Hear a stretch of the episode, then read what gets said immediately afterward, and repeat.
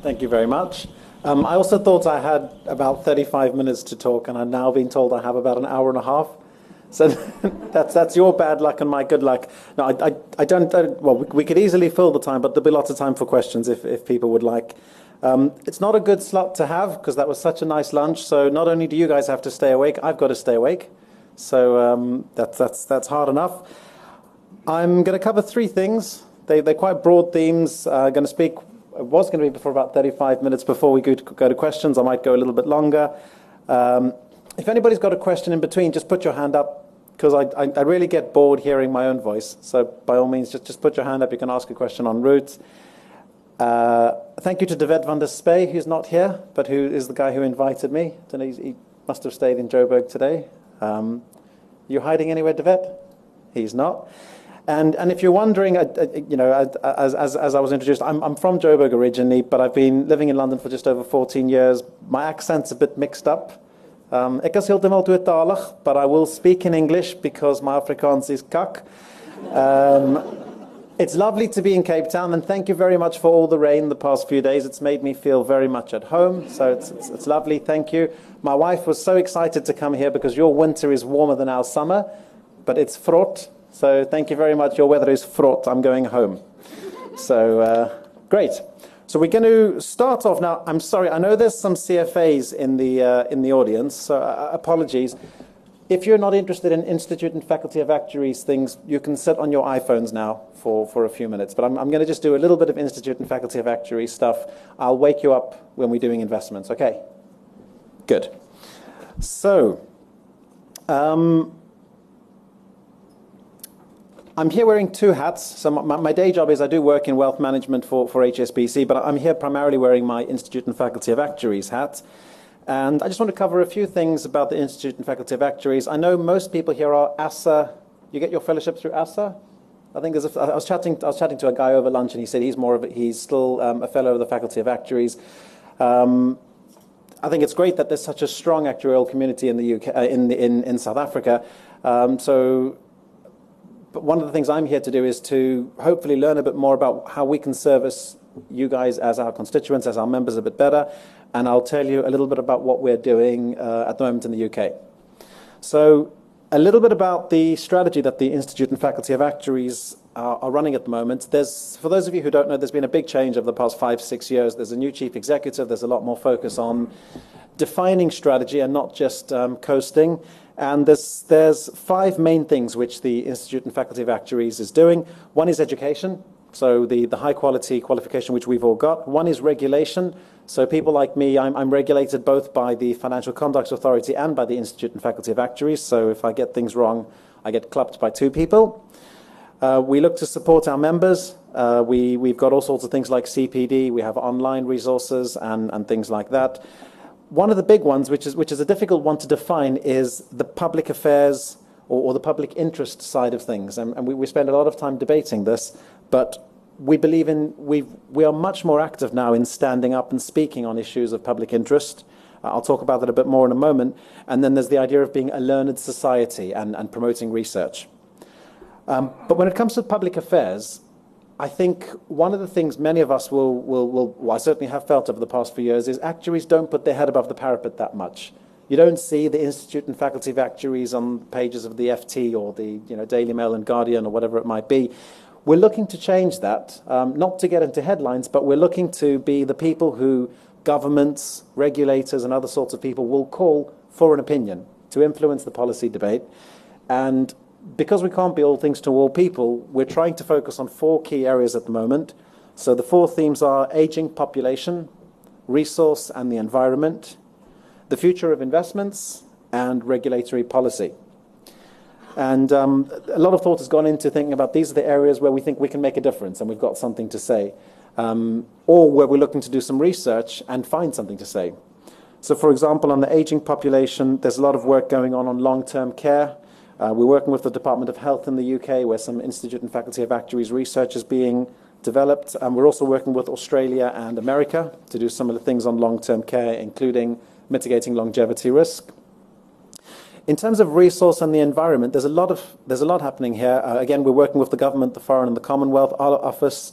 Uh, we're applying actuarial approaches to climate change risk assessment to, to impact policy decisions.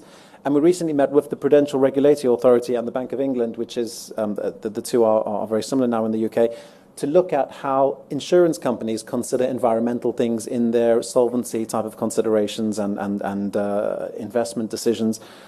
Um, and on the investment side, we've been working again with the Treasury in the UK and the Department for Work and Pensions, in particular engaging on the pension freedoms, which I'm going to talk about shortly. So I'm personally very excited. We are coming to the table, uh, not only knocking on the door of policymakers and government, but they're actually knocking on our door and saying, you know, can we speak to you? I think our biggest achievement, and I'm, I'm very proud of this, is they come to us sometimes before they consult and they go out for their public consultations. They'll say, Oh, what do you think about this? So we're actually getting to even influence things and, and, and help position things before they go out into the public domain for public consultation. So that's, that's very much the space we'd like to be in as a, as a profession. So that was my, for all the CFAs, that was the main boring bit. Um, I'll do a little bit more about the uh, Institute and Faculty of Actuary stuff, but I'll, I will wrap that up shortly. So I, uh, I, I, chair the Finance and Investment Board for the Institute and Faculty of Actuaries. Has anybody heard of the boards? Um, has anyone ever heard of the boards? No? Oh, we got, we got a couple of hands. They used to have a very unsexy name. They used to be called practice executives, or, or uh, they, they, were not very exciting. But basically, the way, the way the Institute and Faculty of Actuaries works, it's all volunteers, um, apart from a small executive staff. But there are boards responsible for all of the actuaries who work in pensions. There's one for actuaries who work in investments, actuaries who work in life, health. So this is the one responsible for actuaries who work in investments. So you guys, you guys might be interested. We've got a few things we're responsible for. So on the left-hand side there, you've got our formal um, terms of reference. And again, it's the same sort of things that I was talking about earlier, supporting actuaries, education, CPD, public affairs, things like that. Uh, but I've boiled it down a bit more simply in terms of my, my period in office, which is a couple of years, which started last year. If you look on the right-hand side, there's, there's three things I'm trying to do. I want to support actuaries towards having senior management roles in the investment world, whether that's chief investment officer, senior fund managers, chief executives of fund managers, um, senior actuaries when it comes to life companies, investment books. We want to see actuaries holding those positions. At the moment, some of them are held by actuaries, some of them are held by fund managers, some of them are held by accountants. Why not us? We've got all the skills and uh, we've got the aspiration to be there. So I see it as one of my responsibilities to do what I can to support actuaries into those type of roles. The second thing is to make sure that we have an education strategy which is helping actuaries to achieve those roles. So some people, and a lot of people in this room, are at a, a, a more senior senior position in their career. They're, probably already you know, getting into executive type roles if you're lucky. But then there's lots of people starting off just post qualification who might want to get into a senior role. What are we doing by way of the exams, um, by way of CPD, to make sure we're, we're supporting people on that route? And the third one is research. Um, there's not a fortune of cracking investment research coming out of the actuarial profession at the moment. We get a lot of good stuff out of the CFA society, we get a lot of good stuff out of banks, asset managers. Um, I'd love, I'd love us to have something published which is, you know, quoted in the FT, which is being looked at and thinking, wow, these guys are trailblazing. And there's, there's an area where we can be different. We do think long term. You know, a bit like we were talking about power stations earlier. Actuaries can think about assets which can be invested for the time horizon of the liabilities of the clients that we work with. So we can, we can think differently. We should be uh, making a mark in the space. And, and one of the things I'd like to do is to get us, get us publishing in this area. And if anyone's got any ideas, come and shout, we've got money. I can sign off £5,000 and I can go to the research board and get more money if people want. So please ask us for money to do research if you want to do this, if you're working at a university or you know somebody who wants to do it.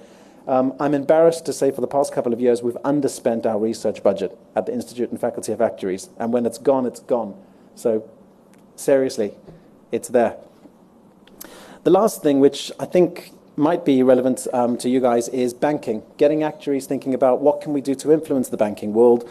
I've got a fantastic guy named John Young who, who works for the Royal Bank of Scotland up in Edinburgh, who's taken over our banking member interest group. And we're getting a lot of actuaries, um, both in the UK and elsewhere in the world, wanting to be involved in a member interest group. It's people who work in banking, want to influence the world of banking, whether it's from the solvency side or the conduct side. So again, if you're interested, give me a shout. I know you guys have got a qualification. There's an ASA exam in banking, if I, if I remember correctly. you, you're leading the way. I think you're the only country which has actually got an actuarial exam focused on banking. It's a natural place for us to be operating. Um, I work in a bank, and you have a wide variety of people with a wide variety of qualifications. Very few who can do what we do and who think the way that we think. So we, have got a fortune to add. So the last thing is just some stats for people who like those things. Um, we've got 26,000 members of the Institute and Faculty of Actuaries. Of those, 12,000 are qualified. Um, interestingly, three quarters of them are under the age of 40. 40% of them are women. And um, the majority of the members are in the UK, but we've got 9% in Africa. And um, you guys are some of our key constituents, and it's much more than 9% when it comes to investments. South Africa stands out as having a lot of actuaries who are active in investments. That's one of the reasons why I've actually just opened up a position on my board for a South African actuary, and we've got somebody in mind, and hopefully we'll be able to announce an appointment soon. So uh, that, that's very exciting. And then that'll be somebody who will represent your interests on the Institute and Faculty of Actuaries board, telling us what we can do better to serve you. Uh, and then the last thing is 79% of our members work in life general insurance and pensions, and just 4% work in finance and investment. So, you know, we're, a small, select minority here, but we're, we're small and mighty, I, like to think. You know, we can, we can punch more than, we can punch above our weight. So, one last thing I just wanted to share with everybody. Is there anyone here who is a chief investment officer or who, who works in the chief investment office of an asset manager or a life company? No? Well, give, give, give it a couple of years. Hopefully, we'll have a few more actuaries in that position. I think we did have one. There was a lady I was speaking to um, from one of the fund managers who said her boss was an actuary and he was the chief investment officer. So maybe, maybe they're too busy to come to a conference. Um, but we, we, we've been wanting to focus on this as an area, and we, we, we ran a number of things in 2014. We had a roundtable with a number of chief investment officers from big life companies and asset managers, where we looked at what does it take to succeed as a CIO. We then ran a masterclass again in Staple Inn in London for people who want to become CIOs, where you could ask questions to people who are CIOs and say, "Well, how did you get to where you are? What's the um, what, what's the route?" And then we had something at our conference last year in um, in Glasgow. Um, and if I don't know how many people read the actuary religiously, or do you just look at the last few pages and think, "My God, that's a lot of money. I wish I had one of those jobs." Um, if you ever look on the inside of the magazine, there's actually some articles, and they, they, they, they're quite good.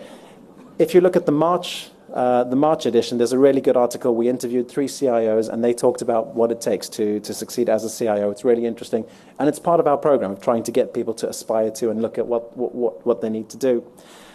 The interesting thing is, if you look there in the bottom left hand corner, similarly to any C suite, you know, any, whether you're the chief investment officer, the chief executive officer, CFO, those are the four key things that, that we, we realized CIOs are going to do. And what do you need to be a good CIO? It's the stuff in the bottom right hand corner. But probably the big one is that top one, which says you're comfortable with investment risk. Um, one of the quotes I've got for you is from Ian McKinley, who's, my, who, who's on my board, and he's the chief. He's the, he's the CIO of the Aviva pension schemes, which is about 15 billion pounds of um, assets under management. And his statistic, which comes from a very reliable source, which is his left thumb, is that nine out of ten actuaries are not cut out to be CIOs. Anybody got an idea why? Because actuaries don't really like risk.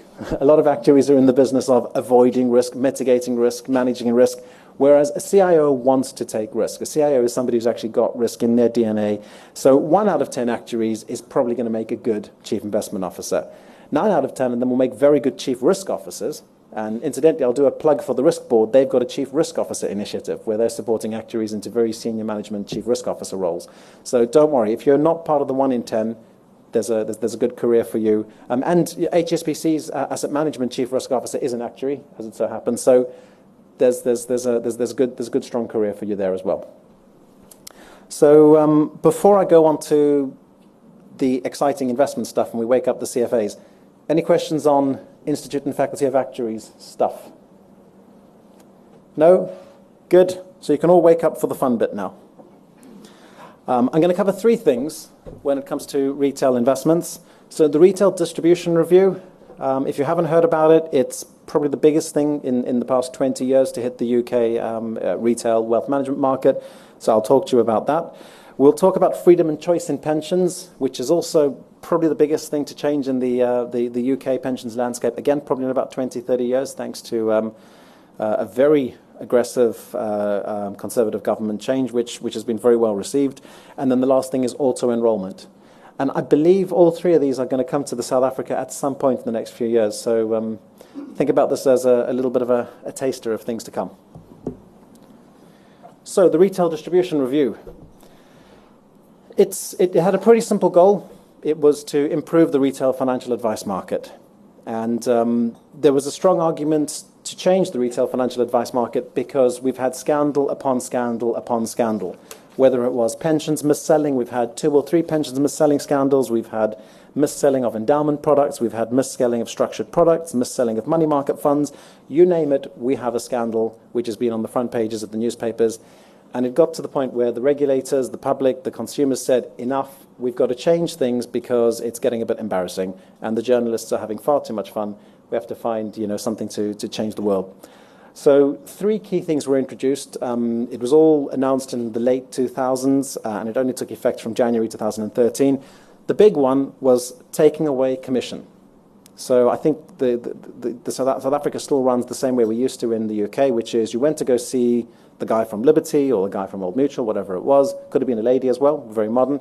And um, they would sell you something and they would take 3%, 4% commission, whatever it was. But the customer didn't see it. As far as the customer was concerned, advice is free.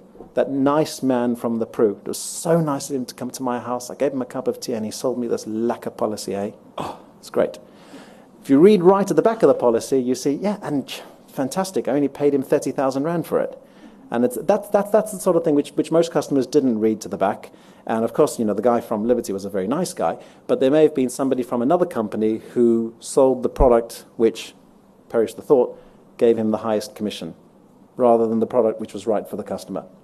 And that, that, that was the basic driver. The driver was that there was a lot of analysis done, which was surprise, surprise, the products which were sold the most of were not necessarily the products which met customers' needs.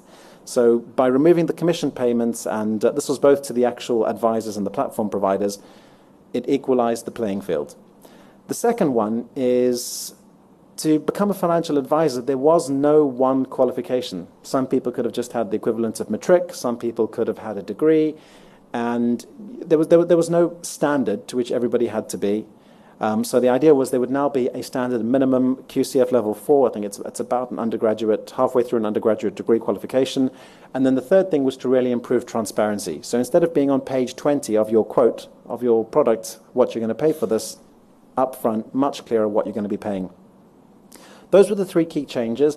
And, and just, you know, the pictures that I've got over there are just giving you a bit of a snapshot of, of how the world has changed. You know, the, the old days in the UK, and I think in, in, in South Africa as well, whether it was the Pru or before Liberty, before Liberty bought the Pru, you had the guy from the Pru. You know, he came to your door and he, and he, and he, and he you know, had a cup of tea, and he was representing both the manufacturer and the distributor. It was a very simple world, and um, at the end of you know the end of it, you had the customer sitting in their little cottage there with the green door. Very different today. Um, even, even before the retail distribution review, and, and even more so afterwards, there's this whole spaghetti of how the actual products get to the customers with people in between. Some of them obviously playing a very important role, some of them taking a bite along the value chain, some of which, of course, is going to be passed down through to the customer. And um, one of the key things that the retail distribution wanted to review wanted to do, the RDR, was to at least make it transparent. You can't undo the spaghetti. The world has moved to where you've got these various different moving parts, but make it clearer what you're getting when you're getting it. So what's, what's actually happened? Um, so this is, this is not me making it up. This has come from, oh, have I lost a slide? Uh, two years on. I think I've lost a few bullet points. Doesn't matter.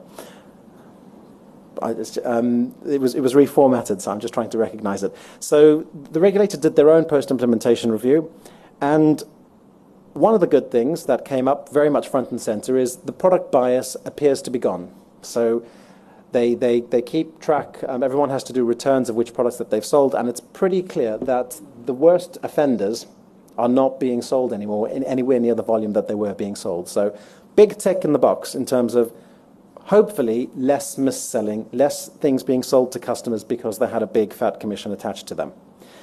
The other real big thing has been consumers have benefited in no small way.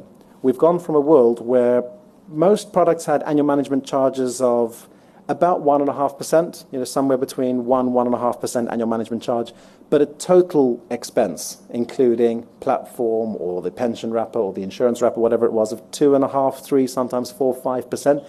That's all come all the way down. So annual management charges are now generally in the 0.5% to 0.75% range, which is very, very, um, very good, obviously, for consumers. And the actual wrapper charges have come down as well. Most wrappers, so for a personal pension or a life insurance bond or whatever it is, again, it's come down to another sort of 0.5%. So the actual all-in cost to consumers used to be north of 2%, at least, probably closer to 3%. It's come down to about 1.5%. So that's phenomenal for consumers, absolutely phenomenal. Um, a lot of that's been driven by competition. A lot of that's been driven by transparency. So if you're a consumer, you're smiling. If you're a manufacturer, you've been squeezed. And, and you've got to think about how can you do things in a much more efficient way, how can you do things in a much more commoditized way, because the days of easy money are gone. Oh, and, and just to say, the vast majority of advisors, if not all of them, are now actually qualified to the new standards. So you've got a new degree of professionalism. In terms of what's actually happened, it's very interesting. Consumers, um, there was a hypothesis that consumers pay for advice. You have to sell consumers investment products or whatever it might be, and they will stay in whichever channel they're in. So if they're a self-service channel where they buy things online, they'll stay there. Or if they see a financial advisor, they'll stay there. The actual evidence doesn't confirm that. So customers tend to actually go between the channels, which is quite interesting. Uh, there's a lot of evidence which suggests consumers will use advisors for the complicated stuff. So you'll go and pay somebody to give you advice on setting up a pension, transferring from a DB to a DC pension, or consolidating your pensions. That's the stuff you can't do yourself, or setting up a fancy endowment or insurance-type product. But customers will then sometimes self-service after that. So the interesting thing was there's evidence that customers go between channels. They'll start off by seeing somebody, and then they'll do some self-service. The the biggest drivers of um, whether people are going to take advice is trust, again, trust in a financial advisor, confidence in the individual. Those are all the positives. The one thing which is the jury's still out, or if you were being unkind, you'd say is a negative, it's unclear in terms of what are the charges. So people have adopted lots of different business models. There's some people who've actually kept the exact same business model. Um, I won't mention names, but there are networks of independent financial advisors which still charge between 3 and 4% upfront, which is exactly what they used to charge in the past. And they take between 1% and 1.5% service charge. That's not including the annual management charges. That's just the financial advisor taking that. Pretty old school. Um, they, they're mainly in the high net worth space or or the the mass mass high net worth type of space. There's other people who've gone for a much more simple model where they charge a flat amount of money. I'd say on average, most people are charging between between 1% and 3% upfront and between 0.5% and um, 1.5% on an ongoing basis to actually service customers. So we we have seen those prices come down, but they come in all sorts of shapes and forms. Some people have a flat charge. Some people have add-ons for for every different service that you want. And I think it's probably fair criticism that it's not it's not 100% clear to consumers. And I think what we will see over coming years is it'll it'll probably standardize to some extent, whether it's going to be an upfront percentage or it's going to be a certain flat amount. That's one area where we've seen some change. So what about the manufacturers or what about the actual products themselves? So I think probably the biggest way that the the manufacturers have adapted to very, very compressed margins is they've moved away from products with bells and whistles. You do still have you know, big star fund managers and products like that, but by and large, the majority of things are bog standard multi-asset funds. There's a hell of a lot of risk-controlled funds. Have you guys got these here where it's sort of a risk-budgeted fund? Um, it's got a particular volatility target or whatever it might be. And then it's it's basically, you know it's it's a bit like lifestyling, but you actually pick where you want to be on the risk spectrum. Much more commoditized, so less I'll do, I'll build something bespoke for you because that's expensive. So the idea is you build investment products which are bog standard, easy to industrialize, easy to manufacture. Um, there's a lot of passive investment, obviously, because it's considered to be cheaper. There is often choice where you can have active, but using, for example, the insurer or the asset manager's own brand asset managers, or you can have whole of market, but obviously, it's a bit more expensive then. the idea is that the financial advisor, so whether it's the guy from Liberty, Old Mutual, or an independent person, instead of them spending their time saying, you know what, I can pick the best fund manager for you, and then trying to say to the customer that they can charge for that, they said, you know what, my job is to understand you. What's your time horizon? How much have you got to invest? What's the shortfall between what you're targeting? Great. You now go into portfolio one or portfolio two, and I'll trust my guys in Cape Town or my guys in Johannesburg or my guys in London or Edinburgh or wherever it might be. They'll build the portfolio for you. I'll concentrate on servicing you. So there's, there's been a very big focus on service from the people who speak to the retail customers and less on, on presenting themselves as fund managers or wealth managers. The last two points, I think structured products are still there. I don't know if structured products are very popular in South Africa in the retail market. No, not, not 100% sure. They were very big in the UK. Surprise, surprise, they tended to have very high margins and very, very high initial upfront commissions. So one of the reasons we don't see them being sold quite as much is because of the transparency which has been introduced, but also the ultra low interest rates. It's very, very difficult to find juice to um, go and spend on options in your structured products when you know the interest rates are so low that you're funding at. The last point is having said that, customers still want capital protection even though we could probably do the maths to show them that a portfolio of half cash and half equities will give them the same outcome as a capital protected portfolio, there's a behavioral element that customers often just want it. So they're still there. Often the insurers are, are selling these capital protected products because they can hedge it um, just using the life book instead of actually having to go and buy options, which makes it much more expensive. So they, they are still there. Uh, they're a lot more transparent. There's a, no one's really doing with profits anymore because with profits has fallen out of favor. But that's, th th those are the main changes to the, to the products themselves. So I'm going to go on to pensions in a second, but any questions on investments? No? Gentleman in the middle. Has led to a reduction in the price? So it's interesting. The hypothesis was that it would, but it actually hasn't. Um, the, the, the, that was the hypothesis that because people were going to have to pay for advice, there would be less advice being offered. The, the regulator's own research suggests that there are as many, if not more, financial advisors than there were prior to the RDR. Um, there are, having said that, that probably masks something, which is most firms will only offer advice to people with a minimum level of investments, normally at least £50,000 in savings or investments. Um, so there is arguably a, a disenfranchised group of people who've got less than that. Having said that, there's probably an argument that that sector was overserviced and didn't need wealth management products. They could probably just do with savings products or you know self-selected, just a, a very simple sort of investment product. So at the moment, it doesn't it doesn't look like it. I guess we'll we'll have to see in years to come. Um, interestingly, savings, the main thing that's been hitting savings rates is, is base rates. So our base rate has been half a percent for the past you know, four or five years. Um, the firm that I work for, because we're, we're, we're so highly rated, our savings rates are, are teeny. I think one of the best rates we've got for instant access is about 1.7%. Um, that's instant access, obviously, if you go into term. But even, even term fixed deposits, you're not going to get much more than 2.5%. So savings rates are very, very low, and they've, they've been kept depressed, obviously, because of quantitative easing and things like that. Um, the, the, only, the only way you can get slightly better rates is actually if you go if you go up the risk curve to sort of, you know, bank of some Middle Eastern country or whatever it is who's got a London branch. Uh, but interestingly, you've got, you've got protection. So we've got something called the Financial Services Compensation theme, so, so, so theme, uh, Scheme. So up to £85,000 of your savings are actually protected by the government. Uh, but yeah, no, rates, rate, rates are low because of where base rates are, unfortunately. And, and the pensioners are all moaning because um, their savings are not getting much. Great, we'll move to freedom and choice in pensions. This is, this is the exciting bit, because I, was talking to somebody over lunch about this, and um, I think this is, this is where you guys might be going in a few years. This was, this was uh, an, absolute blast from nowhere. Nobody expected this last year. Uh, what happened is, around about this time last year, so it was April 2014, the Chancellor stood up and said, This is wonderful. Anybody who wants to doesn't have to buy an annuity anymore you can choose whether you want to keep your pension invested, you can withdraw whenever you want, or you can take the whole lot as a lump sum. And this was absolutely radical because prior to this, you, you had to annuitize by the age of 75.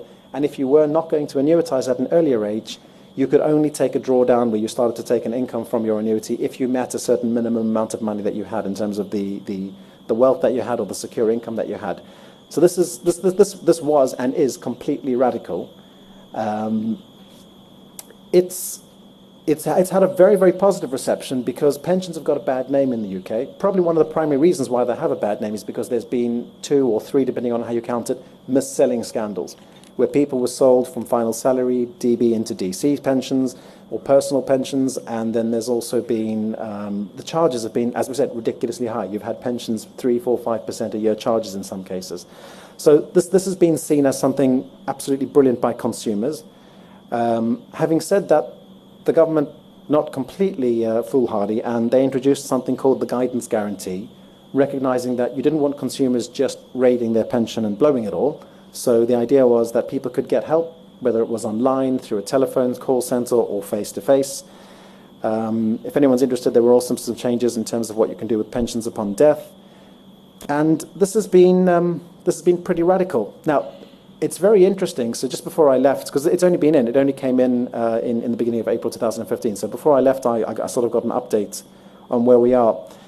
And the results are quite interesting. So for people with very small pots, they are ringing up and they are taking their money. So, what do people think the three biggest things are that people are spending their money on? Take a guess.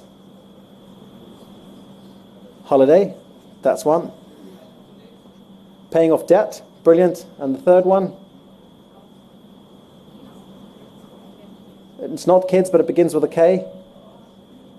Kitchen. I've always wanted a new kitchen. Those are the three things which people are spending their pension money on holidays, paying off debt, and getting a new kitchen. So it's interesting. It's very interesting. And, and that's the small pots. So that's people with small pots. People with larger pots, by and large, the evidence doesn't suggest that they are going and doing holidays, um, kitchen, and uh, paying down debt. But interesting, the chances are that they probably, if they've got a large pot, don't have lots of debt which they need to pay off, and they might be able to afford a holiday otherwise. So the suggestions are the people who've got larger pots are actually not ridiculously affected. Um, now, the other interesting thing is there's lots of people who are saying, but what about me? I already bought an annuity. That's not fair. Ach, shame. So the government have come up with a wonderful plan, which is to promote a, a market in secondary, a secondary market in annuities. I say wonderful with my tongue in cheek because I've got some reservations in terms of um, are we really going to have a well functioning market or a secondary market in annuities? And if anyone is interested, Institute and Faculty of Actuaries are getting involved to, to try and help shape this. But the idea is that people who've been locked into an annuity and perhaps would have liked the freedoms that they could have, that these other people have got, they'll be able to enjoy some of the benefits. So watch this space. Um, personally, I have some reservations. We also have a lot of pension scams in the UK where you have people sitting, you know, in offices somewhere trying to raid people's pensions. They say, "I'll help you unlock your pension, and I'll just take 60% of it as a small fee." It's, it's, it's not funny when you have things, you know, in, in, in, the, in the personal finance pages of some other poor widow who's been, who's been nailed by this. But there's a concerted effort by the regulators and the police and the governments to really try and weed these guys out. Um, the other interesting thing is there's been a second line of defense obligation put upon the actual pension providers. So when somebody you know, does ring up to take the money out from their pension, they actually have to ask them some very probing questions to try and make sure they're not being conned. Having said that, they can't not service the customer. And at the end of the day, they have to, once they've gone through certain safety questions, still service the customer. And, and there's a certain amount of caveat emptor. Um, apart from DB to DC, DB to DC, you, you, are required to see a financial advisor. So that's where we are on that. Um, if we go on to, so then we're going to go on to auto enrollment. So before we go on to auto enrollment, any thoughts or questions on pensions? Gentlemen over there.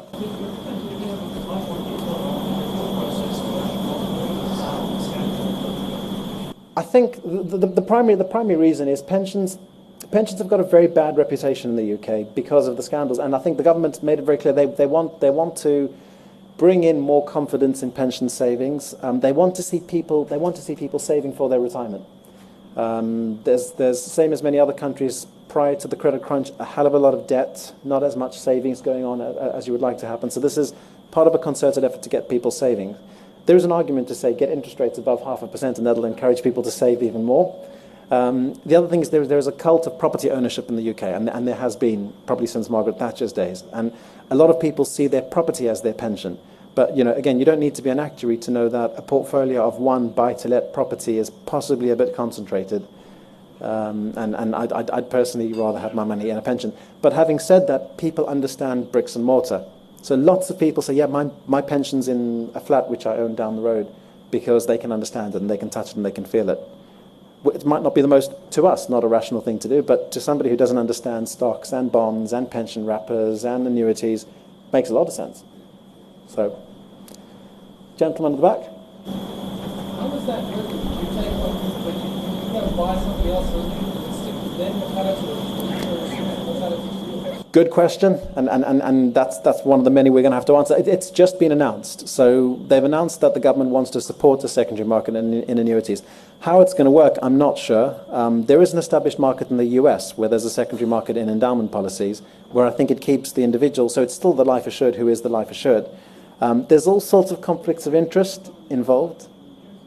Yes, no, it's, I, it's going to be very interesting.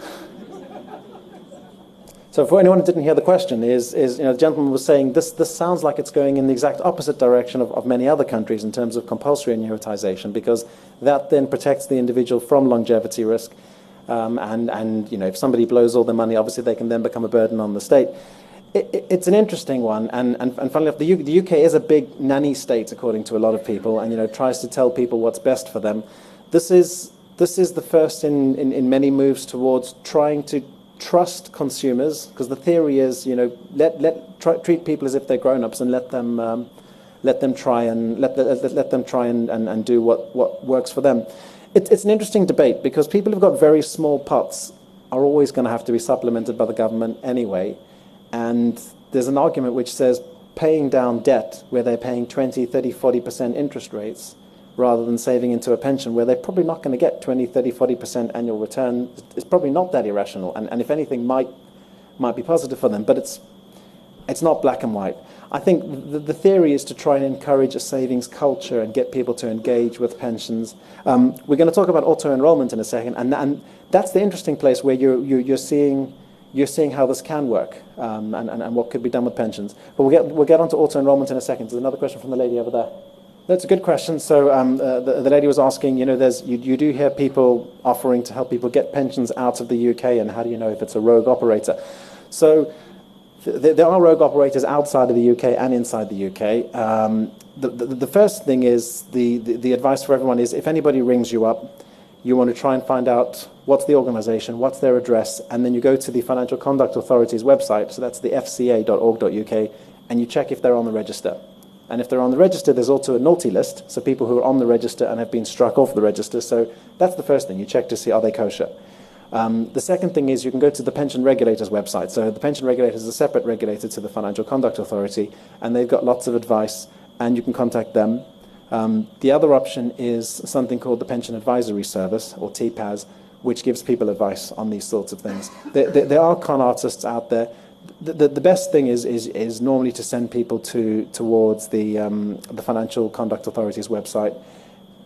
Generally, the advice, this is interesting, it's on all the radios at the moment. There's, there's sort of, um, there's ads saying if somebody rings you up and they're promising you things which sound too good to be true, they're probably not true, and telling people exactly these steps, trying to teach consumers to just have a little bit of common sense, because there are people out there who are trying to, who are trying to con.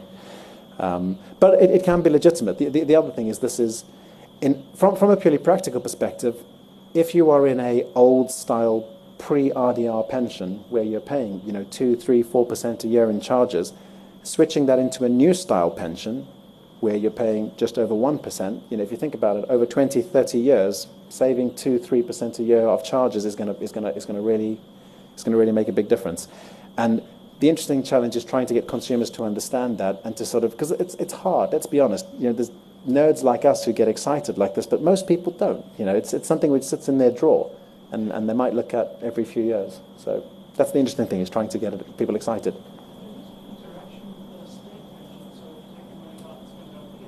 Yes. It's a, it's a good question. I, I, I'll put my hand up and say I'm not an expert on the state pension. Um, the little bit that I, that I do know about it is there's, there's, there's, there's a few different state pensions. So there's the state pension that you're entitled to just based on your years that you've been contributing to, towards national insurance. And then there's additional state pension you can get, which is based on your means. So if you go and blow all your money, um, and you then obviously become reliant on the state, you'd get both. So there's, yeah, there's a moral hazard there to go and blow all your money and then become, become uh, reliant on the state. To be fair, it's not incredibly generous. You know, it is a, it's a safety net to keep people out of poverty. The state pension's generally not going to be enough unless you're living in a small village in Wales or somewhere. But you know, it's, even then, it's not, not necessarily going to get you that much. Should we hit auto? Okay, we'll go to auto enrollment. So, any, any other questions? Keep them for well, just by all means, you can ask as we go along. This one's this one's really interesting, and, and it's got some it's got some counterintuitive and some intuitive uh, type of type of uh, type of things. So, there was there was two pensions acts introduced in 2008 and one in 2011, which introduced auto enrollment, and the idea was again. Um, this, this predated the pension freedoms, but it was about increasing private pension saving in the UK. And um, a, lot, a lot of the context was there was there's, there's not a big culture of saving for pension, especially uh, uh amongst lower earners. So eligibility starts from you know ten thousand pounds a year, which might sound like a lot in rands, but it's it's, it's not it's not very much in pounds. And um, the goal is by 2018, the minimum contribution is eight percent um, of which 3% needs to come from the employer. So, you know, even actuaries like us and me can do that maths. So that means people are going to have to put 5% in if they want to, uh, if they want to, to, to be getting to this. It started in 2012, so it started with the very big companies, um, and then from next month, we, we, we start to bring in some of the smaller companies. The phenomenal thing is, almost 5 million people have already been auto enrolled.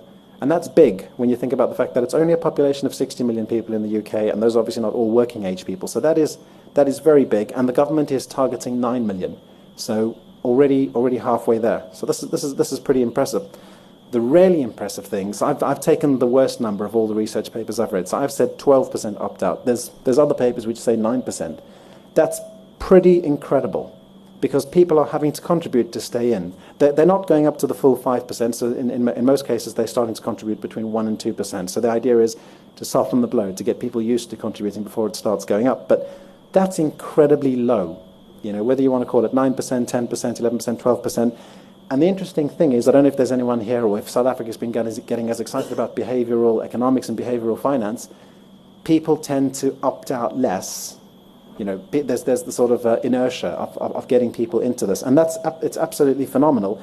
Um, there's a few things which you would expect. So obviously younger people tend to, to opt out less than the older people. And I think to some extent the older people might not see the value in it if they're, if they're going and they're building up a pot of it later. And again, okay, there's things like you'd expect part-time people to perhaps opt out less sorry, opt out slightly more than full time people. They, they, they, they may not have a, a stable working pattern. Um, it's, um, I, I think, a great, a great success. And the interesting question is then so, what about the investment side of, of, uh, of auto enrollment pension schemes? So, there's been a lot, of, a lot of things happening. So, one of the biggest things is from last month, a cap on the charge, which is 75 basis points, which is tight again, but that is, a, um, that, that, that is again trying to bring in confidence that people's money is being managed and is not being used to feather the nests of some of the people who are providing the services. I, I can't begin to explain to you, you know, especially post the credit crunch and, you know, bankers getting multi, you know, multi-million pound bonuses, there is a great distrust of financial services in the UK. So things like this, putting caps on what gets charged and, and, and trying to make things as transparent as possible, is aiming to bring in some trust. Um, so that 75 basis point covers both the asset management as well as the, the wrapper fee for the pension scheme. It doesn't cover things like transaction costs and trading costs. Now, the interesting thing is that the government created a default. So, if, if a company is not going to set up their own pension scheme, they created a default pan employer scheme called NEST. It's a fantastic name, I think, the uh, National Employment Savings Trust. And it's very, very popular. Enormous, you know, lots of big companies like McDonald's in the UK and all sorts of firms have actually chosen to use it because it's so professionally run. Um, it's designed for low to moderate earners. And they've done some very, very clever stuff. The first clever thing is they've managed to come in very cheap. So they, they manage all of their investments, and they outsource it, but they do it on an, an institutional basis. So they, they give big segregated mandates to fund managers. Um, they're only charging 30 basis, they're only taking 30 basis points a year, which is, which is very, very low. They do have another charge, so they have a contribution fee of 1.8%. But even if you average that out over, say, 10 years, it's still just under half a percent a year, which is, which is very, very low for a, uh, um, for a pension. So that is, um, yeah, that's, that, that's pretty impressive. What's very cool, that they've done, and I, I, I know the, the, the chief investment officer, and he was showing me some of the research behind this, is they do lifestyling very differently. And I don't know how many of you guys have seen a lifestyling strategy which has got this first stage. The first stage is don't lose my bloody money. And uh, it's very interesting because we're all used to classical lifestyling, which is take lots of risk when you're young, take lots of risk when you start off, and then less risk as you get to the end. But they did a lot of research with consumers, and you've got to remember these are people who've never invested in a pension before. They're, they're being opted into one, which they need to opt out of. So the primary driver was build trust and build confidence. So what they're aiming to do here is promote confidence. So they're actually aiming in the first few years just to have a little bit of outperformance against inflation, all about capital preservation. Then they turn on the engines for you know a few years, and then they look to, to, to, to de-risk again. It's, it's pretty radical. I don't know if there's anyone else who, who's done something like this, but you've got to remember it's for their audience. It's, it's for the members who are going to be low earners, first-time members of a pension scheme. So pretty, pretty interesting. And it's, it's, going, it's going well. They've got, they've got quite good, um, they've got, quite, got very low attrition. The interesting question is, though, what, what, what about that final stage? So, in a world where you don't have to buy an annuity, what does de risking look like? Um, and the answer is we don't know. Um, at the moment, the vast majority of uh, company pension schemes, uh, DC schemes, are still doing lifestyling the old fashioned way. You know, you, you, you do high equity in the beginning, you go down to 75% gilts or, or, fixed income to match an annuity, and 25% cash at the end because people tend to take a lump sum. Um, and I think what we're going to see is there's going to be multiple default strategies depending on what people are going to do. If you're going to annuitize, it's going to be one thing. If you're likely to draw down an income, it's another thing. If you're likely to take it all as cash, it's going to be another thing. But that makes it much harder if you are, a, uh, if you are the employer or you're the trustee of a, of, of a DC pension scheme.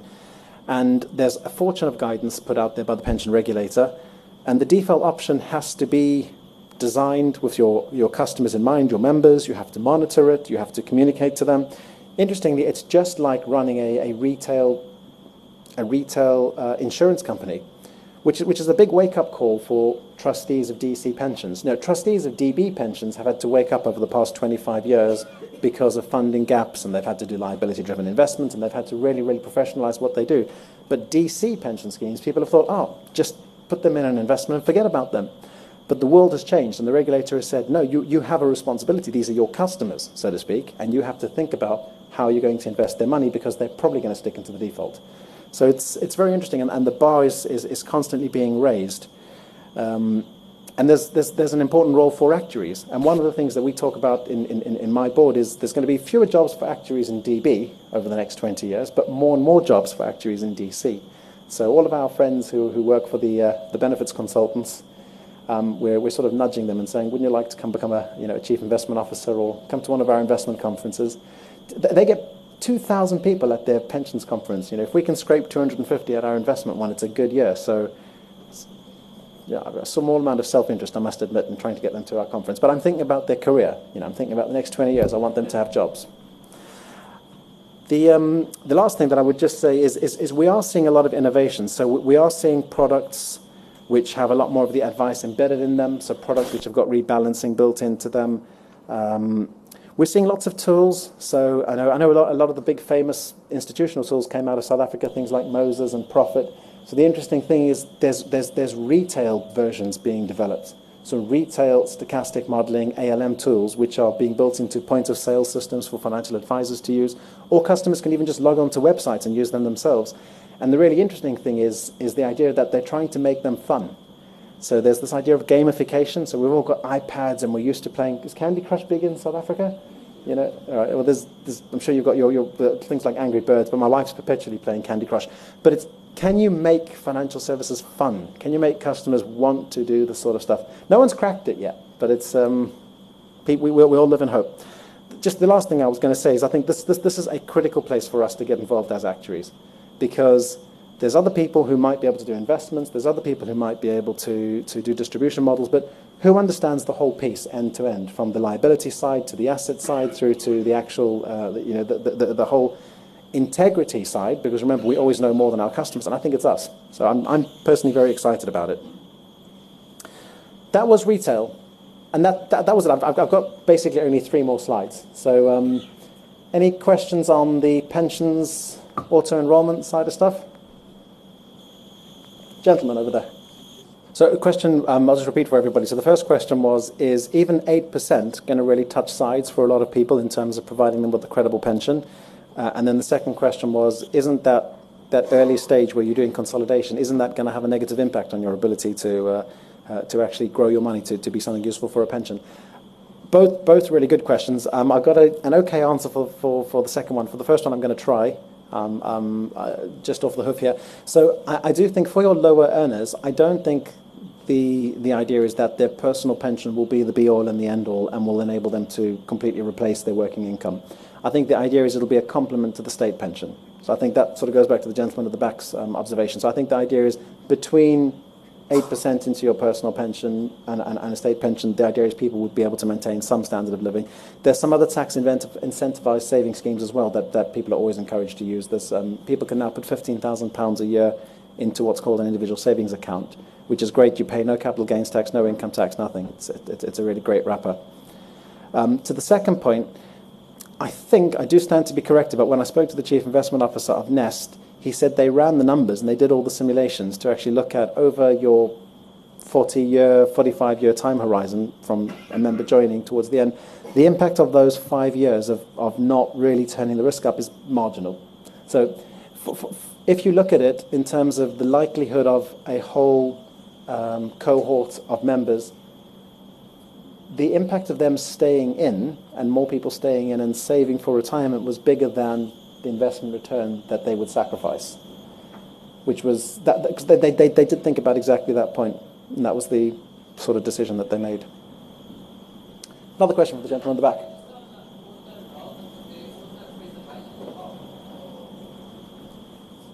What would auto preservation be?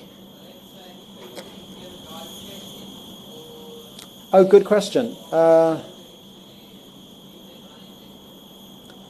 I'm not 100% sure. I think if you if you choose to become paid up or whatever it is and, and no longer pay in, I think you would keep your pot. I don't think you'd be able to take your pot out until retirement age, which is a minimum of 55. I don't think I, I, I don't think you would forfeit your contributions or anything, but I, I think it might depend on the rules of the scheme.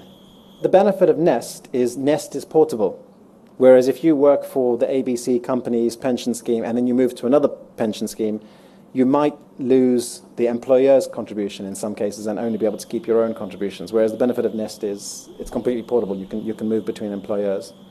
It's, it's one of the perennial questions of wouldn't it make more sense to have multi-employer schemes like you've got in, in, Australia? You've got the superannuation schemes, and in the Netherlands, I think you've got the big multi-employer pension schemes as well. But the UK has actually got much more of a culture of individual pension schemes, um, which, which one of the one of the things which everyone would love to do is see couldn't we come up with a, a, cheaper, quicker, easier way to do it. I think we're actually moving in that direction. Obviously, the providers don't particularly want that because uh, you know it, will further reduce their margins and their ability to win customers. So, any any other questions before we move on? Right. So for uh, for those of you who work on the more institutional side, I'm just going to quickly cover three things. Um, I haven't got that many slides on this. So we'll, we'll cover ETFs very briefly and, and, and the, the, the, march of ETFs and how they, how they continue to rise. We'll, we'll cover fiduciary investment management, which I think is, is, is, is certainly growing in, in, in, the, in South Africa as well, and then liability driven investment. So ETFs, um, I think, have I continue to continue to just have this phenomenal phenomenal rise. Um, the idea which I wanted to get across here is if you look in the top right hand corner, passive passive continues to sort of peak up. I know people talk about you know passive taking over the world, but actually you know this is this is research which is a couple of years out of date. But certainly in the institutional world, it is still predominantly active. Um, there is a if you really squint there, you can see there's a bit of an upward curve in those blue bars, and, and passive is definitely is definitely starting to go north. Um, I haven't seen the 2014 numbers yet, but so it, it might well be a bit more marked. Um, so in the institutional world, there, there's still quite a substantial use of active. Having said that, there's a lot more discernment going on, which is people will pay for active management where they believe there's a decent chance they're going to get some alpha. So if they don't think Uh, there is much alpha to be had. For example, in, in, in developed market equities, they might just go with a, a core of, of, of, passive management and then have a bit of um, have a bit of active around the around the edges. ETFs continue to really rise. Um, again, the skeptic in we in me might might might say that it's not necessarily driven by customer demand. It's driven by the people who issue ETFs. So you know you can get dozens of different types of ETFs which do the exact same type of thing. Um, Interestingly, a lot of growth in fixed income ETFs, which is a little bit of a little bit of a contradiction in terms. And we had the, the, the gentleman earlier talking about fixed income not necessarily you know, wanting to base a fixed income portfolio on a on an index, but that's obviously what your ETFs are, are, are doing. But a, a, hell of a lot of growth, and probably the, the one which is which, which is surprising is the growth of ETPs, which is which is an exchange traded product, which is actually less of an equity than a bond in most cases, and it can have a return linked to commodities, um, it's actually gotten to the stage where you cannot just get a an ETF based on oil price. You can basically get you know three years on the oil curve. You, you can get to that point of um, of precision, which normally retail investors would never be able to do. Only only institutional investors could do swaps with that level of um, real focus. The last thing I would say here, that this is the interesting one, is, is, is smart beta taking off in, in South Africa, or enhanced beta, or fundamental indexing. It's not really new, to be honest. It's been around for about 20, 30 years. It's just it's had another sexy rebranding in terms of it's now being called Smart Beta. Personally, I'm, I'm, I'm a little bit, I can't understand why they're calling it beta because it is alpha at, at, the end of the day. You're, you're, you're, using a, you're using a quant screen to decide which stocks are going to go into your portfolio. So it's, it's a bit like active management. But the theory is it's much more easy to industrialize. You just run a quant screen. Um, getting a lot more popular. And again, this is, this is a bit like lies, damn lies, and, and statistics. You can do back testing to show that your quant filter has got alpha. Just pick the right period. They're interesting, and they're, they're certainly growing. They're certainly growing in, in, in, interest. So, be remiss if I didn't mention that because it's, it's certainly a, it's certainly a big theme in the institutional space. In terms of fiduciary investment management, this one this one is has, has been a, a, a continued trend. And you know, if you look at some stats, um, all of this has been liberally stolen from a um, if you look on the, oh, I don't know if it, some of, some of my sources may have been lost when this went from my template to this template, but if anybody wants, I can, I can give you the details. This is from a KPMG report um, from 2014. It's, it's, it really is growing. You know, if you look at that top right-hand number, you know, over 36% or, you know, over, over 30% increase in the number of these mandates every year for the past seven years. It's, it's, a, it's, a, it's a market which is definitely growing. I think one of the reasons is dead simple, which is running investments for final salary pension schemes is complicated.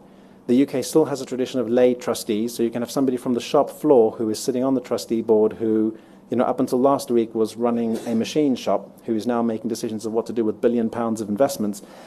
Probably makes sense to outsource this to a professional in a lot of cases. And I think that, that that's what is increasingly happening at the top end. Um, it, it's certainly something which you're seeing in the bigger, bigger final salary schemes. Um, oh, sorry.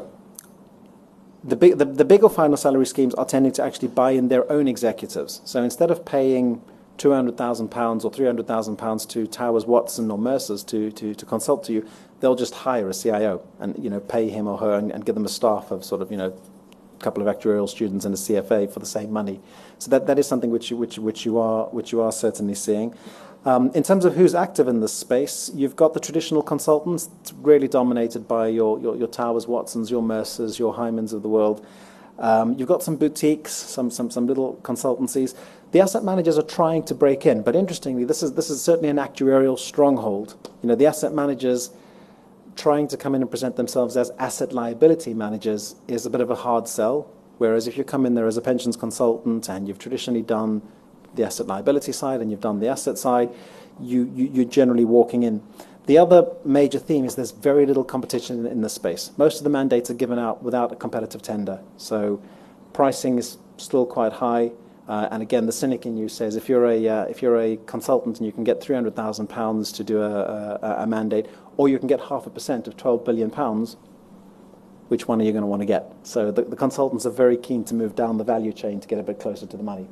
Um, and the consultant, and sorry, and the asset managers are obviously very keen to move down the move down the value chain themselves to try and keep more of it themselves. last sort of theme I would flag is LDI. Um, know it, love it, if, you, if, if that's your sort of thing. It is, it is big. Uh, certainly, again, the past 20 years, this has only got bigger and bigger and bigger. This is where your final salary pension schemes are looking to hedge their liability risk. In a world of near zero yields in a lot of cases and, sort of government bonds sub 2%, uh, this, this, is, this is important. Interestingly, you know, there's, a lot of I told you so. There's people who 10 years ago saying, oh, I don't want to hedge because you know, rates, rate, rates are going to go up. I'll hedge when rates go up. And um, interestingly, Goldman Sachs then knocks on the door the next week saying, really? You know, the interest rate's just been held again at half a percent. Are you sure you don't want to hedge? So you, do have a lot of this happening. There's a really big number there. You know, 500, I think that's 500 trillion, 500 billion, sorry, 500 billion hedged, um, 800 mandates. This, interestingly, this one is, is dominated by the asset managers. So you've got Legal and General, Insight, and BlackRock. Those are the three big players who, who really dominate the LDI world. Uh, very, very big. This, this is all of the using inflation swaps and interest rate swaps to hedge your liabilities. There are some pooled options, there's some pooled things out there for your smaller pension schemes. Um, not surprisingly, smaller pension schemes are not really big into LDI because, from a governance perspective, it's blooming complicated. You're dealing with investment banks, you're signing ISDAs, you're having to post collateral, it's really complicated. In some cases, they'll just say, I'll take my chances on an old fashioned fixed income portfolio because, you, need to know what you're doing. Um, otherwise, you know, it's, there's obviously a, risk that you might not know what you're doing. Last thing I'd cover is just that top left hand corner about longevity. There's a lot of excitement about longevity swaps there's some of it happening. There's not necessarily as much as people think happening. There's probably increasing amount of buy-in and buy-out, where people sell uh, a part of their book to a life insurance company to to, to, to cover the, the longevity that way. Again, lo longevity swaps are also hellishly complicated. You know, at least interest rates and inflation swaps have been standardized over the past 10 years. Longevity is bespoke, every single swap, um, and very complicated. Uh, but it, it is being done. That's the institutional side. So the last thing, if you'll forgive me again, the CFAs can switch off for a minute, but um, please do get involved. So there's, there's lots of things you can do. Just because you're in South Africa doesn't mean you're not you know, far away from email or a telephone call. We have a lot of our meetings by conference call. Um, or if you're a, a, seat on one of our boards, we might even be able to get you a flight to, to London. No promises, but you know, it, it could be done. So by all means, get involved. We've got working parties, member interest groups, um, become a marker come on, you know you want to. You can write articles. And as I said, you, there is going to be a South African on our board very soon. Um, that, that's about it. If anyone desperately wants that, you know, that's some highlights from our conference, which is happening next week, and um, lots of exciting things. And then these, these are some of our working parties. So that, that's about it. Uh, any questions, comments, thoughts? comment from me, uh, first volunteer the exterior side, You can't do those doors. Absolutely, absolutely. Charity begins at home. Fair enough. No, fair enough. Thanks. Are there any other questions for Brandon? All right, I'll be around the next coffee break Yeah. if you like. So, Great. thank you very much. Cheerio.